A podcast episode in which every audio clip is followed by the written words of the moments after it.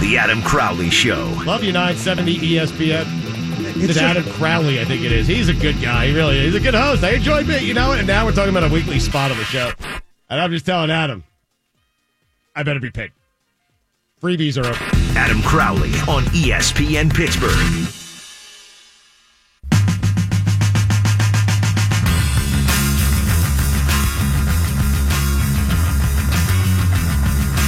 Back to hockey. Lots of hockey news today surrounding the Pittsburgh Penguins. Their play-by-play voice, Steve Mears, joins us right now. You can catch Steve on all the games on AT&T Sportsnet during the regular season, also on the NHL Network as well. Steve, were you in the draft uh, in Dallas? Were you down there for that? No, I was not there. I watched every minute of it though on TV, and uh, I was tempted to go because it's such a great city, Dallas, and getting to see everybody. And uh, as you know, just a great time in Dallas. But decided to stay home. See, I don't know that because the only time I was in Dallas for an extended period of time was for the Super Bowl when the Steelers lost the Packers and it was 20 degrees and it was colder there than I ever was in six years at Syracuse. I do not have a fond impression of. Dallas. I don't. Uh, now, if you, if you had gone to the draft, you would have felt the sweltering Yeah. Dallas summer heat, which wasn't going to be enjoyable either way. So another reason for me to stay in Pittsburgh and just enjoy my off time. A recurring theme today, Steve, has been me bemoaning the loss of Pantera drummer Vinnie Paul and connecting that to the Dallas Stars goal song because Mike Heika did a great piece on that on NHL.com today. So I, I take it, have you been in every building in the National Hockey League currently? Yeah, yeah. You yeah. have. Okay, so who has the opposing building? Who has the best goal song? The best goal song is easily the New York Rangers. Easily. Gets everybody going. It's been going. Even they had that song since like like the '90s, and the Penguins played them in the playoffs. So they got the history. It's like it's seared into your brain when you hear it, without question. You feel like you're right at the Garden when you hear that song. New York Rangers all the way. Yeah, I'm a Pantera guy, so I'm going to go with Dallas, but you're not a Chelsea Dagger guy at all, huh? Oh my God! Now to talk about being seared into your head. now that well, yeah, because well, because you called the ten goal game, right? Oh, that's true. Yeah, well, that's right. I forgot about The that. Antti Niemi So experience. That was the least of my worries was the goal song on that night. But uh, I mean, it's been going on for years. When they had their cup runs, and you'd hear it, and it's just like you, you cannot erase that from your memory. If you hear that tune one time, it will be there for maybe the rest of the week. Do you like Jack Johnson's music, and will that be a part of the Penguins playlist when or if he ever scores as a Penguin moving forward? I I think this has uh, been talked about for a while. There's always been the connection, uh, Crosby and Johnson going back to their days at Shattuck and prep school. Yeah, no Uh, kidding. This is like a move that this is a move that has been talked about literally, Steve, for years. Jack Johnson has been traded to the Penguins for about seven years now. I'm just glad it finally happened, so we can stop pontificating about and speculating about whether or not it's going to. He's been traded to the Penguins more often than Jaromir Jagr has been coming back. or Dan Hamhuis. I was going to say he's the other one who's like ine- inevitable penguin, and they actually had his rights. I remember at one Yes, point. Yes, they did. Signed. Uh, so now that, that ship has sailed. But as far as Jack Johnson, uh, I like it. If that does come to fruition, we don't know if it is for sure, and uh, you know he could end up getting a much better offer. But it does make a whole lot of sense. Uh, he, he's only 31 years old. Didn't have a good year last year, but I'm not going to write him off. He's had a solid career. And sometimes you have to pony up to get these guys, knowing the competition that's going on in the market. You have to maybe pay a little bit more, maybe give a little bit more terms. So if that's the case, and and uh, just looking at some of the rumors out there, then I'm totally fine with it. 31 years old, and and one thing I was thinking about today, and uh, and, and just seeing around the, the Capitals when they won the Stanley Cup. Remember how much criticism there was when the Caps signed Brooks Orpik and Matt Niskanen to the deals that they got. I think Niskanen got a seven-year deal. Orpik got signed when he was like 34 years old, got a pretty big contract, and everybody was critical of the Washington Capitals and those moves. But look how that paid off. Orpik, who had only one year left, helps them to a Stanley Cup championship, and then they ship him off to Colorado, and, and no big deal there. They won a Stanley Cup with him. And Matt Niskanen, in the prime of his career, a huge part of their Stanley Cup win, and he still has term left, and, and it's actually looking like a pretty smart deal. So these puck moving defensemen, especially, and one like Jack Johnson's case who can skate still, I think you can't have too many of these guys. Uh, I'm I'm a fan of it. If that's what ends up happening, it makes a lot of sense to me. You know who's been traded here a couple times too that hasn't actually been traded here is Grabner. Yes, yes. Might, Well, might that happen in free that one. agency this year? I, I I actually just saw some tweets, and uh, you never know what what the real story is. But uh, there's a lot of teams that are after Michael Grabner, and uh, if if that's uh, one name that the Penguins have on their board, uh, it, that's another one that makes so much sense because you know the style that they want to play, you know what he can do as one of the fastest players in the NHL. They now need a penalty killing forward. If Tom Kuhnhackl is not going to be back, then you're going to have to find somebody who. Uh, who is going to be in that role as a penalty killing forward. Michael Grabner can do that. He's a shorthanded threat. Seems to get a breakaway every night. Just a matter of finishing for him. And uh, that that's one where you hope if the competition is high for his services, you hope that the Penguins and the allure of playing for Pittsburgh, being on a Stanley Cup championship contending team and a tremendous organization, you hope that that will be what entices Michael Grabner to come to Pittsburgh if that's what the Pens are looking for. But I, it, it makes a whole lot of sense to me. If I were Jim Rutherford, I'd definitely be calling him up. He plays right side though, right? Or does he play left? I think he plays both. In time with the Rangers, if I remember correctly, he plays a little bit of both. But I, you know, I'd like to think he's a versatile enough guy where uh, it doesn't really matter which side.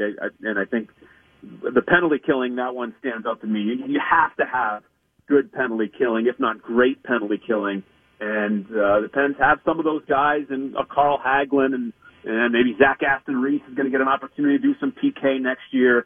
But you you got to have those uh, talented defensemen getting the job done, and then those forwards to have a, a guy like Michael Grabner who is a threat every time he's out there on the PK. I think it'd be huge. Joining us is Steve Mears, the play-by-play voice for AT&T Sportsnet.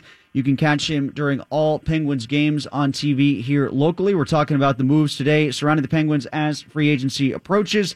Already discussed the news that Jack Johnson is likely coming here somewhere between a five and six year deal, somewhere between what appears to be 14 and 16 million dollars. And those couple other millions of dollars uh, for all of us would be a big deal, Steve, but particularly for Jim Rutherford, seeing as how, well, if he comes on board, let's say he comes on board for three and then you get Riley Sheahan and uh, Jamie Oleksiak for five combined, as opposed to what they were last year, which was three combined.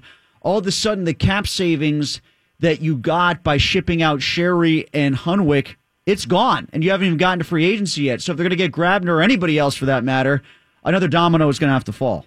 Yeah, it's gonna it's gonna be tough. It, it's that, and we know that because the, this is the situation they've been in as a salary cap team now for a while. And then hearing this news that the competition's pretty high for Grabner makes me think that that's just not going to happen because some team is really going to wow him, and uh, the chances are they're going to throw a lot of money in his direction, and it'd be tough for him to turn it down. But uh, the good news is, just listening to Jim Rutherford at the draft and earlier on today at development camp, he realizes that he's got a really good team and doesn't have to make major moves. And he's not going to make a move just for the sake of making one, and he's not going to spend the money. If there happens to be some salary cap space left, he's not just going to throw it away and, and spend it just because it's there. He he realizes if this team comes back from last season, you at least have a pretty good team that came awfully close to beating the team that ultimately won the Stanley Cup. Just a few tweaks need to be made here or there. And also, let's not forget, you have until, from now until the end of February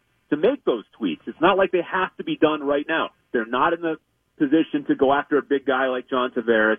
It's just small little moves here and there. Other than that, the the core is as good as any in the NHL. I still believe that, and uh, I, I'd go with that core against just about anyone in the league.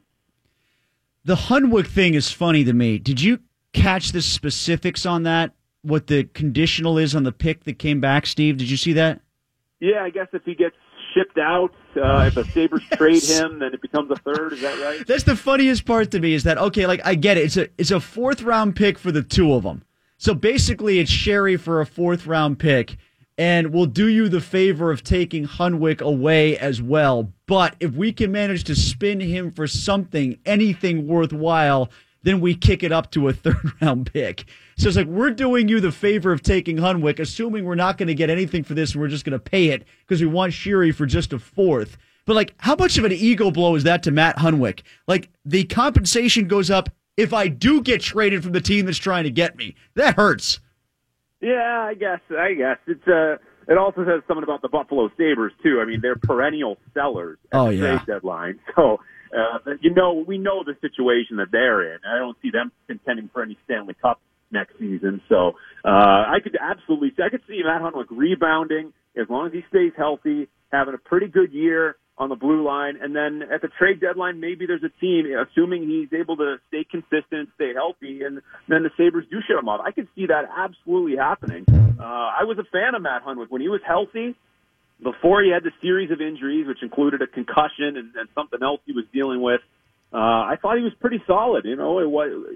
Yeah, I think his agent said uh, earlier today if if he doesn't have those injuries, we're not in this situation, and I would agree with that. He's been a solid pro throughout his entire career. Was a total pro in Pittsburgh, despite being a healthy scratch and in and out of the lineup, and couldn't really get into a rhythm after he had the concussion.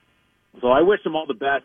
And uh, as far as the Penguins are concerned, with the the deal that was made, the I think in both cases, like, the, the benefit is this clearing of salary cap space. So they move on from Conor Sheary. Had a feeling that was going to happen. Move on from Matt Hunwick, and the benefit is now they've got some breathing room with the cap. How certain are they that they're going to be able to get something done with Sheahan? Well, Jim Rutherford said earlier today, it sounds like it's moving in the right direction. It sounds like it's going to get done. Uh, if not, then they you see how deep they are at center. It's it's not too much of a Well, yeah, concern, yeah, that's but- what I was getting at. Is you know his connection to Brassard and Brassard's connection to him. I'm just wondering if one plus one equals two there. If they've got to open up room, like if what he said today, and he seemed a little, I don't want to say frustrated, but a little disappointed that they couldn't get something done longer term with Sheahan. So it strikes me then that what they're they're not going to give him a lesser number over more years, so they're going to have to pay more now. And if they pay more now, then that's counterproductive to what they want to do for this year's cap. Is that more all the likely to influence them to trade Brassard, or uh, am I reading that backwards? Should I then say that they're going to hold on to Brassard and they might not be able to hold on to Sheahan? Well, I I wouldn't look into it too much. I just think that as far as the, the term with uh, what Jim Rutherford said earlier today, or the as far as the, the salary cap number and uh, the, the amount of space that they have, I think it's now in a situation where they can go after, they can get the amount that they're looking for. If it doesn't work out, then uh, this team is pretty deep now with Brassard in there.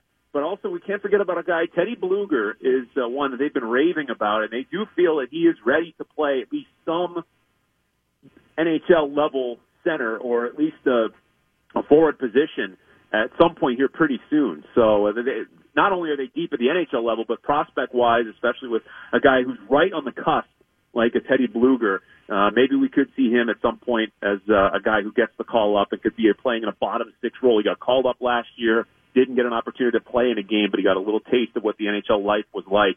So um, yeah, I think uh, Riley. Did- did he play with Sprong? Today, Sheahan likes it here, so that's working in their favor. Like the, if there was like some type of a hometown discount or uh, just the appeal of being with Pittsburgh, I think is there for Riley Sheahan. He knows it's a good situation. He would be wise to uh, stick with whatever the Penguins are telling him.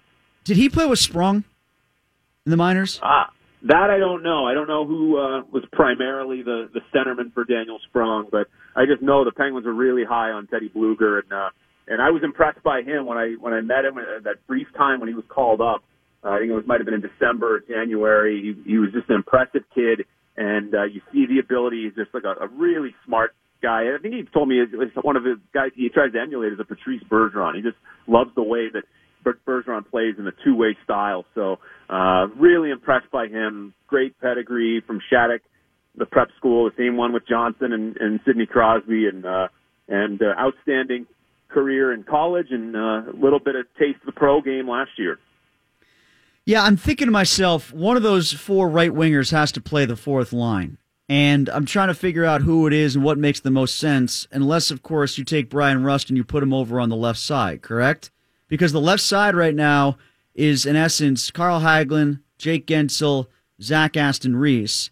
And it seems to make more sense to me to have Rust be on the left side and Aston Reese be a fourth line left winger than it is to have any of those four right wings have to be on a bottom line if it's with Teddy Blueger instead of Riley Sheahan. For all the good things you're saying, I understand. That's why I brought up the Sprong thing, Steve, is that there's some chemistry there, then maybe that would make more sense. Yeah, I, I, based on what I've seen, is like Blueger, at least at the moment, is projected as a bottom six guy, and Sprong is definitely a top six guy. I think he's got to be if he's going to be successful at the NHL level. So, uh, yeah, if there is that chemistry, that might be something to watch out for. But and I don't have my Penguin depth chart in front of me to see mm-hmm. how it all shakes out, but. Uh, the good news is they got a lot of options. They got a lot of players who are really versatile. We saw that with Zach Aston Reese last year. Everybody raves about the versatility of Bryan Rust. He kind of reminds me of the way the Penguins used to use Pascal Dupuis. It doesn't matter first line through fourth line. Doesn't matter what side it's on. They get the power play, penalty kill. Bryan Rust can play just about every single position. So to have players that are uh, that fluid in the lineup is really beneficial, and that's why the Penguins went out and they gave Bryan Rust the extension. Real quick before we go here, Steve, uh, since we joked about it before with Anthony Niemi, who's the backup goalie next season to start the year? Is it Jarry DeSmith or someone not yet on the roster?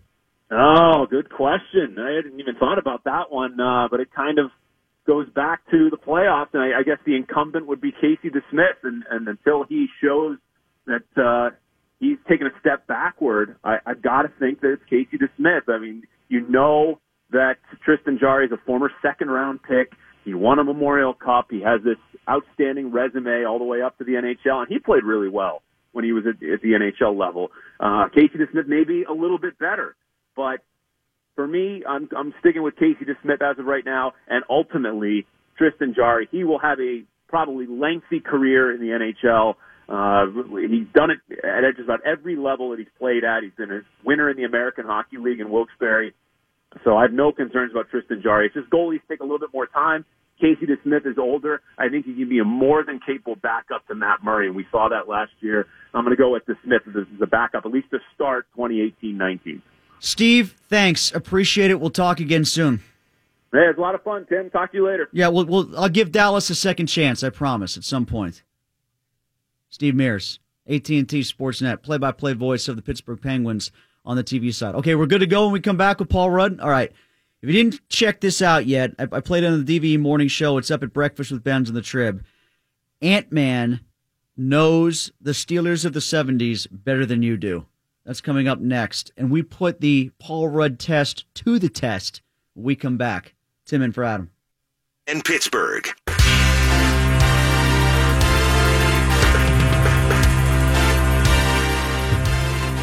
Actually, you know what? This is this is a decent song to come back with. I was a little upset at Woken Thomas over there that didn't get the uh, Steeler polka up in the eight seconds that I asked him to do it. By the way, bad news. The guy that founded the Franco's Italian Army died. Did you see that? 89 years old. The Franco's Italian Army. I, I forgot his name. I don't have it in front of me, but I, I, learned that from Richie Walsh's Twitter account too. Wow. I learned about the huge upgrade from Matt Hunwick, the one point to Jack Johnson, and I learned about this. It's so. a, it's a riveting Twitter account. It's a recommended follow.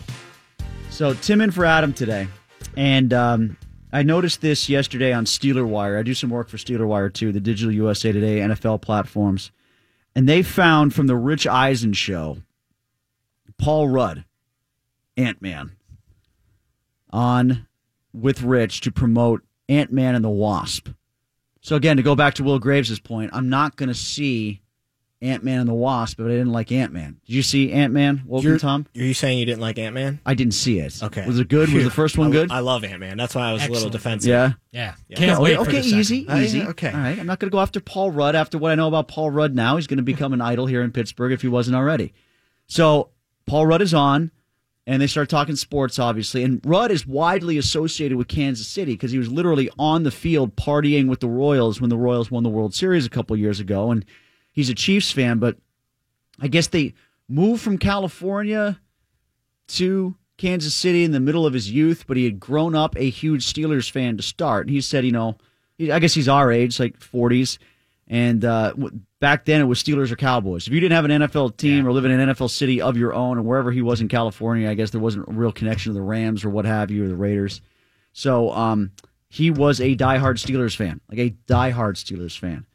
And that's how they kind of went down this rabbit hole in the Rich Eisen show, where Eisen started to quiz Paul Rudd about his Steelers knowledge, and they had the producers uh, take him to task. Do uh, Rocky Bleier to start. He's 20. 20. Correct. Mm-hmm. Lynn Swann. 88. Bennie Cunningham. 89. Larry Brown. 79. Nailing it. Actually, this is Theo. Or or do this. The, Theo Bell. Theo T Bell. Yeah, 83. 83, correct. If you want, Come on. say a number and I'll see if I can get that player. Nice. 63. 63. Was that Ernie Holmes? Tom Oh, oh Dorn- oh no. Oh, wait. Tom Dornbrook. Yeah, yeah. Oh, right, right, right, right, right. Ernie Holmes was, he was before 79. Okay. Give another one. 47. 47 was Mel Blount. Correct. 59. 59 was Jack Ham. 52. 52, Mike Webster. These are all correct. Fantastic. Pretty impressive. Paul Rudd, everybody. Paul. 58 for the win. 58 for the win would be Jack Lambert from Kent State University. Okay, now some of those are layups, right? but when he got to Theo Bell, number 83, like there are diehard Steeler fans who lived and breathed every moment of those games that wouldn't come up with Theo Bell like that. Oh, it's it's insane even for the most intense. And when he caught himself on Ernie Holmes, number 63, like I knew he was legit. Like I have to think to myself, did Ernie Holmes get three? I know he didn't get four because John Banaszak was there 76, by the way. Greg Hawthorne, 27. Sidney Thornton, 38. Like I, I could do that just like him, but I'm not going to do that. I'm not going to cheat in our competition because I, I, I did this on the DV morning show today with the, the guys like Ray Pinney, 74, Steve Courson, 77. Like I'm, I'm not going to go down the same path. so I will open it up now. I, I will do Penguins, the 1992 Penguins, 91 92 Penguins. okay. All right. Now, you have said you have a Paul Rudd like memory, Brian, as it relates to the I, 1983 uh, Orioles. I don't know if it's Paul Rudd like was that the because same he's on that- another level, but yeah, 1983 Orioles were a big deal for me and followed them closely, and I think I remember most. of 'em. okay. So was that actually, was that a 1983 Prince song? Is that why you bounced back with that? Was that just coincidence? Yeah, that's why. That's He's exactly lying, why. He's lying to you, Tim. Thomas is woken. He's full He is of it. woken. Because Woke- we have to mourn Prince. That was a very woken thing to do. When Woke Prince passed. Thomas. Everything had to become purple. Remember that? If you're woke, that's what you did. All right. So what do we have? What are the rules? What are the parameters here? Uh, do you guys want to go back and forth, or do you just We'll want to go back and forth. All right, so And you're going to go sometimes numbers, sometimes names, yeah, like they I'll, did I'll, there. I'll switch it up. I'll start with the names though, and I'll start with you, Tim, with one of the pens from 9192. Real quick, you're keeping score, Tom. I keep score. Do you want me to keep Okay. score? No computers. Okay. No phones. And if there's a tiebreaker, we're going to try to get the other one's team, correct? Like Correct. we're going to do 10. That's the tiebreaker. and then we get, like, we need a tiebreaker. I'm going to try. You can save the easiest ones for later, right? Correct. Lemieux and Yager don't count. Everybody knows 66 and 68. It doesn't count.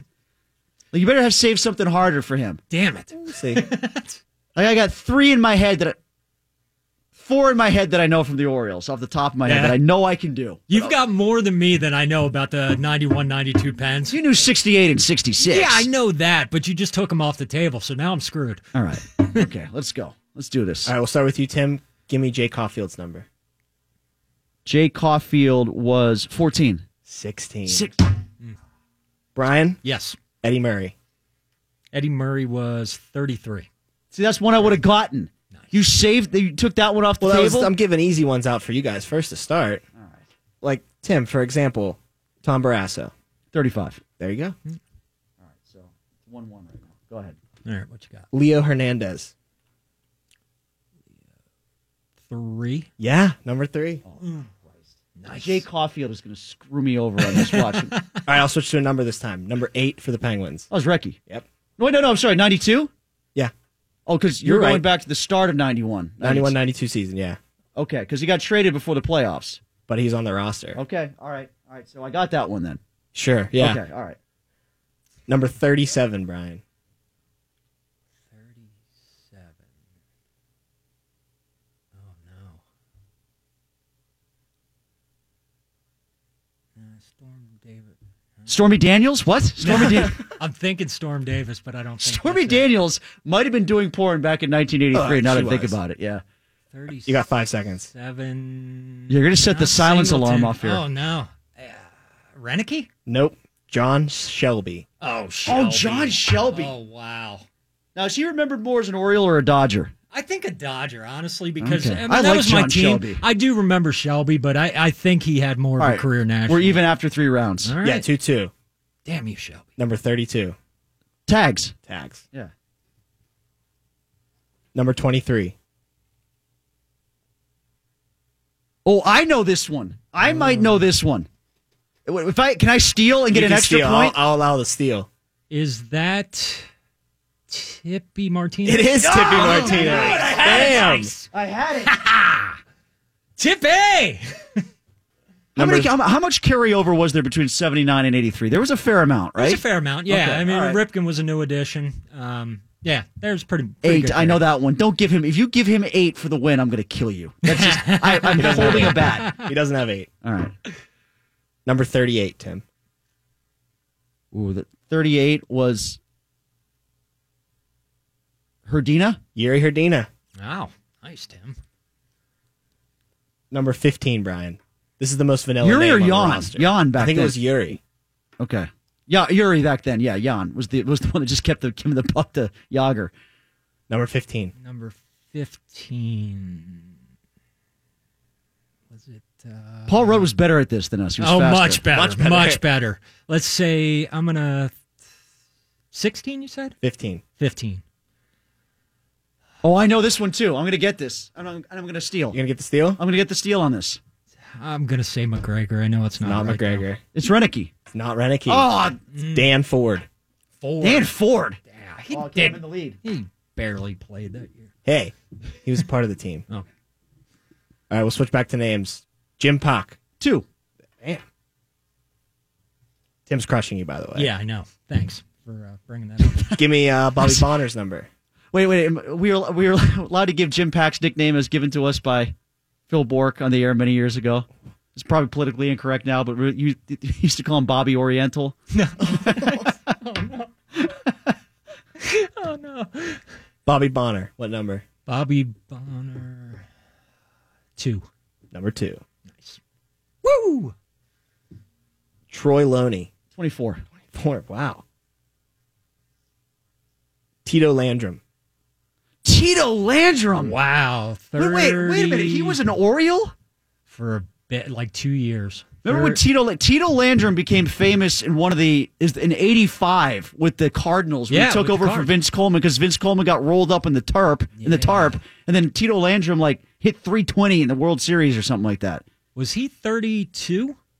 He was 39. Ah. hold on. So wait a minute. One, two, three, four, five, six, seven. I've got six. You've only got four. Brian's got four. Is this is this a clinch it or I, I've really got a gag down the stretch here? Yeah, we'll make this one the clincher. Number 22 for the Penguins in 91 92. This is incredibly hard.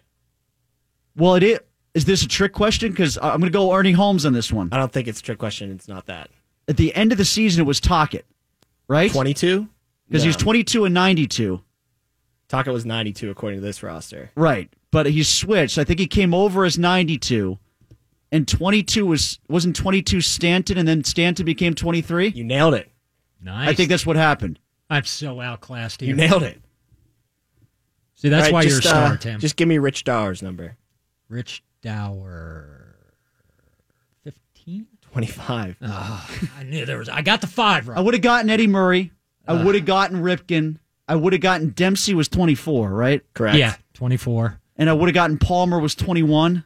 Palmer was 22. Palmer, two. 22. 22. Oh. Yeah, and then you What got. was McGregor?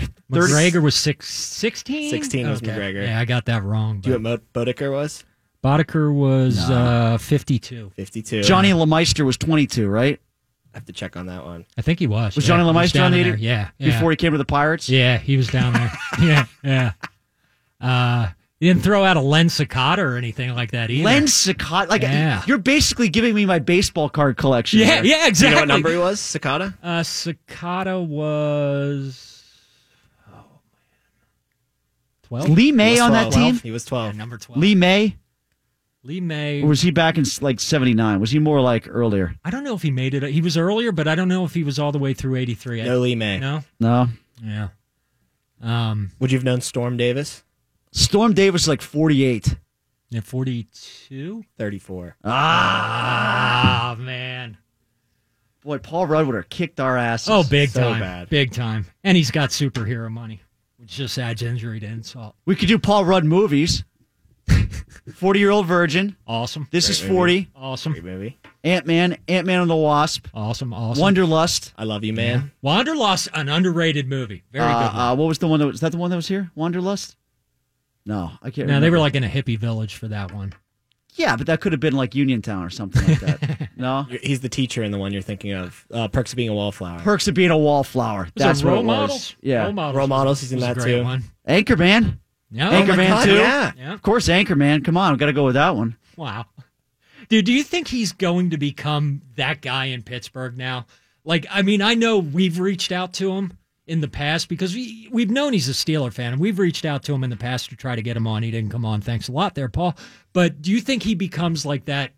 Like the Steelers are flying him in for big playoff games, that sort of thing. Doing the terrible towel yeah, wave on the you know, like exactly, exactly. It could get to that level. It almost has to, I think, right? No, I could, I could easily, I could have much more quickly and easily. I got through the penguin. I only made, I only duffed one, right? I only f- screwed up on Caufield. Yeah, I think that was the only one. I only missed by two surprising. I thought that was going to be one. That You thought that was going gonna be a layup for me? Yeah.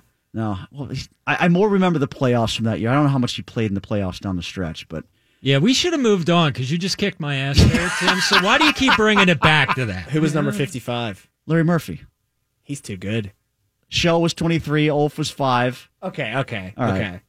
We get it. Hey, in my defense, I had to remember all the way back to '83. Okay, I'm not, I'm not trying Good to pull any cards here, but that's like an extra couple years. All right. So um, when we come back, we will get back to football. We will not do the numbers game with Matt Williamson, but uh, this is my last segment here in for Adam before West takes over on Thursday and Friday, and I'm exhausted.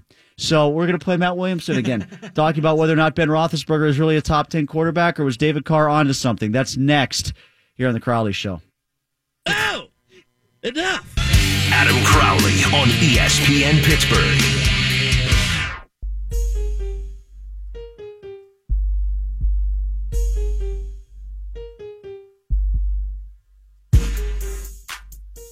In for Adam all week, I am Tim Benz. Pleased to be joined right now, as promised, by Matt Williamson from the Steeler Radio Network, as well as SNR and WilliamsonFootball.com, former pro and college scout. He joins us often here to talk about uh, lots of things surrounding the Steelers and the rest of the National Football League. Matt used to work for ESPN, of course, and now he joins us to talk about the NFL Network rankings of quarterbacks from a former quarterback. David Carr and the glaring omission of Ben Roethlisberger from the top 10. Matt, do you agree with him? In a way, you know, I didn't see his rankings, but I do realize obviously that he didn't put Ben in the top 10. And it's interesting because what I'm working on right now at WilliamsonFootball.com is I'm going position by position and giving my top 10 ranks. And I started with quarterbacks, and I put Ben 10. So maybe I'm not that far off with Carr. And, and to me, there's 11 guys who I really considered possibly making the top 10. I decided to cut Cam Newton out of that group, but Ben was the next cutoff. He was 10. And it's close. I mean, some of the guys ahead of him, you can make arguments, but um, so that's where I'm at on it. I've got Brees, Brady, and Rodgers, of course, being obviously ahead of him. When healthy, I suppose you put Carson Wentz up there too. Who else do you determine to be a lock better than Roethlisberger? Where do you? Because I could see him more than likely being in most four to six ranges. That's where I would put him. I wouldn't have him as low as ten. Who do you have in between like five and ten? Then Matt, that uh, makes you put him on the bubble. Yeah, I think Rodgers and Brady stand alone. You know, they're they're in their own category. Then there's a gap, and really Ben's in that next tier, and you can make an argument that he's right there. I went with Matt Ryan at number three, and reluctantly, I mean, I bet somebody takes that away from him. You know, Wentz is the one that's the obvious example to me. I also had Andrew Luck high with an asterisk by him. You know, I mean, when healthy, but may, maybe people wouldn't put Luck in their top 10. I just think he's a phenomenal player when healthy. Obviously, you just say that over and over with him. Um, I like Rivers. I like Stafford better than Ben right now, too. And Rivers is coming off a phenomenal year. Not sure I'm missing anybody, but there was in the AFC Ben, Brady, Rivers, and Luck, and then there were six from the NFC. Russell Wilson's the one I didn't mention. I had him ahead of uh, Ben as well. See, I would put Ben at number five and Wilson just a shade behind him. Uh, maybe bump them both down to six and seven as opposed to five and six if I'm going to put Wentz in there because he is coming back from injury. Um, I guess, Matt, I'll ask you the same thing I would ask David Carr in this situation is what are we using then as the overarching criteria and why are we more assured, at least in your opinion, that the likes of Wentz and Luck will come back from injury as opposed to age catching up to Ben? Yeah, and uh, the way I phrased mine was this isn't betting on how good they're going to be the next year or two. It's just how good they are, in my opinion, right this second. You know, their body of work combined, obviously, with a lot of recency bias. Um, you know, what have we seen from them lately? Where are they in their careers? And one thing I sort of held against Ben and he played really well in the second half of the season. I mean, it sounds like I'm bashing him, but I really am not. I've been a supporter for a very long time. But one thing I held against him is I think his situation, supporting cast, is probably the best in football. You know, I, I said I did these other ranks. You'd be surprised. I had Le'Veon Bell a little bit lower than you probably think. But Antonio Brown was my number one uh, wide receiver. DeCastro's my number two guard. I would put the Steeler offensive line overall in the top five and he's got a lot around him.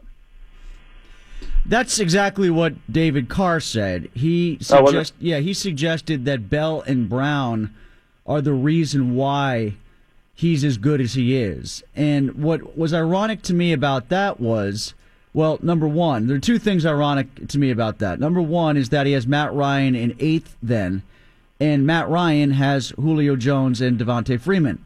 Um, he doesn't talk about the offensive lines. In fact, I'd go so far to say as the offensive line support is actually a bigger deal than the two skill players. But the other thing that's funny about that to me is if you took away what uh, Ben did as far as numbers went without Bell and without Brown, they are right 100% in line with his overall statistics for his career. Like if you take his career stats and you take the six games that he's had the last two years without Bell or Brown, and even if you look at the one where he didn't have either of them against Denver at 339 yards and completed like 65% of his passes when he threw 39 times, it doesn't appear to me that there's a, a noticeable statistical seismic drop when those guys are taken from him at separate times.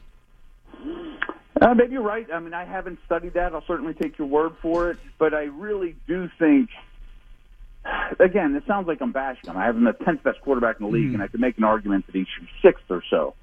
But I think he relies on Brown more than Brown relies on him, you know, and, and that should be symbiotic relationship. I mean, I think Brown is just out of this world and very deserved to be the number two player overall in that top 100. Uh, and I think that's a huge benefit. The other one is this is kind of stealing from Pro Football Focus that Ben, when pressured as opposed to a clean pocket, has one of the biggest discrepancies in the league. When he's kept clean, his numbers are phenomenal. When he's pressured, they're not. And he's and basically he's, he ain't what he used to be in terms of ad libbing and you know shrugging guys off and making unbelievable Aaron Rodgers like plays. But he is the best protection in the league. So if he were in Seattle and you know or many other situations, and Atlanta's not a good example, and you put up a good reason there that Ryan has a great supporting cast too. I think some of his deficiencies would be more exposed. Yeah, I see that. I guess when I look at, I'm trying to take in all the factors, and uh, where I picked apart Carr's argument was, you know, if he's putting Ryan in there, like we said, you could just say that it's for the same reasons that he's suggesting Ben should be out. He's got a good supporting cast. If he's saying that stats matter, well, actually, statistically, he had Cam Newton and uh, Russell Wilson in there. Well, Ben has better stats in most areas than Russell Wilson and Cam Newton. Um, you know, he suggested he drew an equivalency that he wouldn't win as many games without Brown and Bell. Well, okay, if it's about winning, then you've got Phil Rivers, Jimmy Garoppolo in there, and his own brother, Derek Carr up that high, and those guys, Stafford, he's got those guys in there. They haven't won close to as consistently as Ben Roethlisberger for a long stretch of time. So, where, where I keep coming back to is if you want to try to incorporate everything, Ben has leveraged himself on all the fronts to add up to being in the top 10 better than the others have, if you follow my drift. I very much do, and I think your argument, in a nutshell, is Ben's resume is very strong. Any way you want to look at this argument, Right. And he's- he's got 100% enough right. stats. He's got enough supporting cast or doesn't. He's got enough uh, winning Rings. under his belt. Right. Exactly. Absolutely, and I have no rebuttal for that. You know, mine is more the eyeball test. Who do I think is playing better football right this minute? And I think a guy like Matthew Stafford is, and I don't think people realize how well Matt Ryan is playing. I mean, like everyone looks at his numbers and said, "Boy, they really dropped off when Shanahan left." And yeah, they did, but they were still like the ninth best offense in the league. And his, you know, he had an unbelievable amount of bad turnover luck. I know that some people were like, what, what the heck's that all about? Like anything that he threw that was close to being an interceptable ball was, and a lot of interceptions off tips and things like that, that he just had an unlucky season, which hurt his stats a little bit. But he'll, you know, he'll come back to who he has been. But you're right. I mean, Ben's, Ben's resume is very, very strong. Matt Williamson with us from WilliamsonFootball.com and SNR Steeler Radio Network. Last two points, Matt. You alluded to it, so I'll go to it next, and that is Le'Veon Bell, who is number five in that top 100 list from the NFL Network uh, based on player votes. You said you had him lower than what I might expect. How much lower than five do you think he should be? He's my fifth ranked running back. Wow. That's behind, really Gur- behind Gurley and who else? David Johnson's number one, and I think he's kind of out of sight, out of mind, and that's not fair to him. But uh, he, to me, stands alone. Then Gurley, then Elliott, and I know the argument is Elliott isn't half the receiver that these guys are, and I think that's mostly true. But if you remember him coming out of Ohio State, he was widely regarded as a major asset in the passing game. And I think he went to one of the worst coached teams in the league in Dallas, and they don't use him that way for some dumb reason, to be very honest with you.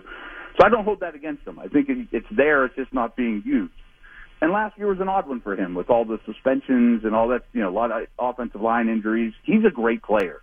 And the one that everyone's going to not give me credit for, but I think Alvin Kamara is a very, very special player and is not fluky and is every bit the receiver Bell is, much more of a big play threat. Yeah, he doesn't have the body of work or the workload, you know, that Bell does, but I just worry that Bell's declining a little bit. Finally, then, Matt, and I talked at length about this, filling in for Adam in the wake of this list. Uh, you see Roethlisberger, you know, he's in the top 20. Uh, we can debate where he is amongst the, the quarterbacks, but the players had him as number 18. Brown, Bell, uh, they had Shazier. You talked about DeCastro, their overall strength along the offensive line. Cam Hayward was in the top 100. And that's really commensurate to the level of talent that they have had throughout the Tomlin era. So let me ask you this then.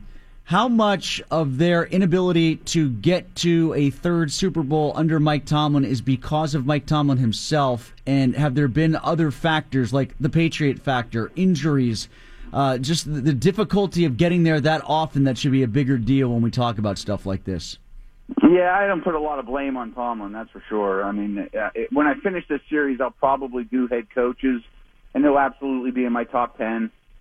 But it's sort of that Jordan factor. You know, like if you're in the East when Michael Jordan was in his prime, it's awful difficult to get to the finals. And clearly, I'm talking about the Patriots. I mean, Brady's ridiculous, uh, and Belichick will once again be my my uh, number one coach without question. I mean, it's that to me is the biggest factor. Is the big bad wolf is still howling up north, and I mean the Steelers have been remarkably consistent and double digit wins year after year, and they do have they have a very good talent. So I, I think it's rough to say why haven't they been better? I mean, they've been pretty darn good, but there's just a historic thing going on.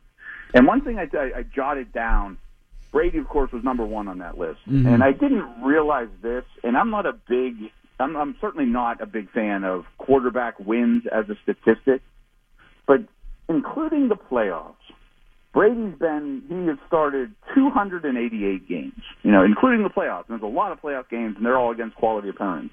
He's won 223 of them. That's unbelievable. 223 out of 288. That's unbelievable. No, it is, and uh, that's part of what I said too. It's you know, do we hold it against the Knicks that they never got by the Bulls, or You know, Right. Uh, are we saying is, is anybody in Pittsburgh saying, "Boy, the Seahawks should have gotten to more than two Super Bowls"? Is any in Pitt, anybody in Pittsburgh saying that the Broncos should have been more to, to more Super Bowls than one, or the Giants? Like the the Giants won two Super Bowls, should they have gone to a third? I mean, I just think we look at this insulated, so to speak, to our own fandom. If you catch my drift. Right, and, and to really go back in time, like if you ask my dad or my uncle, you know, I was too young, you were too young, but those Earl Campbell Oilers were supposedly basically the second best team in the league, but the Steelers were kicking their butts. Yeah. Right. Yeah. Same sort of thing. Right. All right, Matt. Well, I appreciate the time. Thank you very much. Uh, where can people find WilliamsonFootball.com? How do they subscribe? Where can they read your stuff? Yeah, just go to WilliamsonFootball.com. That's everything I'm writing right now, and I'm on Twitter at Williamson NFL. All right, and we will listen to you on SNR too. Yeah, absolutely. All right, so our thanks to Matt Williamson. Make sure you check him out at WilliamsonFootball.com on the Steelers Radio Network and on SNR as well. That'll do it for me. Wes is in tomorrow and Friday. Then uh, Adam Crowley will come back on Monday, and Thomas will show him how woke he has become in his absence. That's next uh, tomorrow at 4. You're listening to The Crowley Show.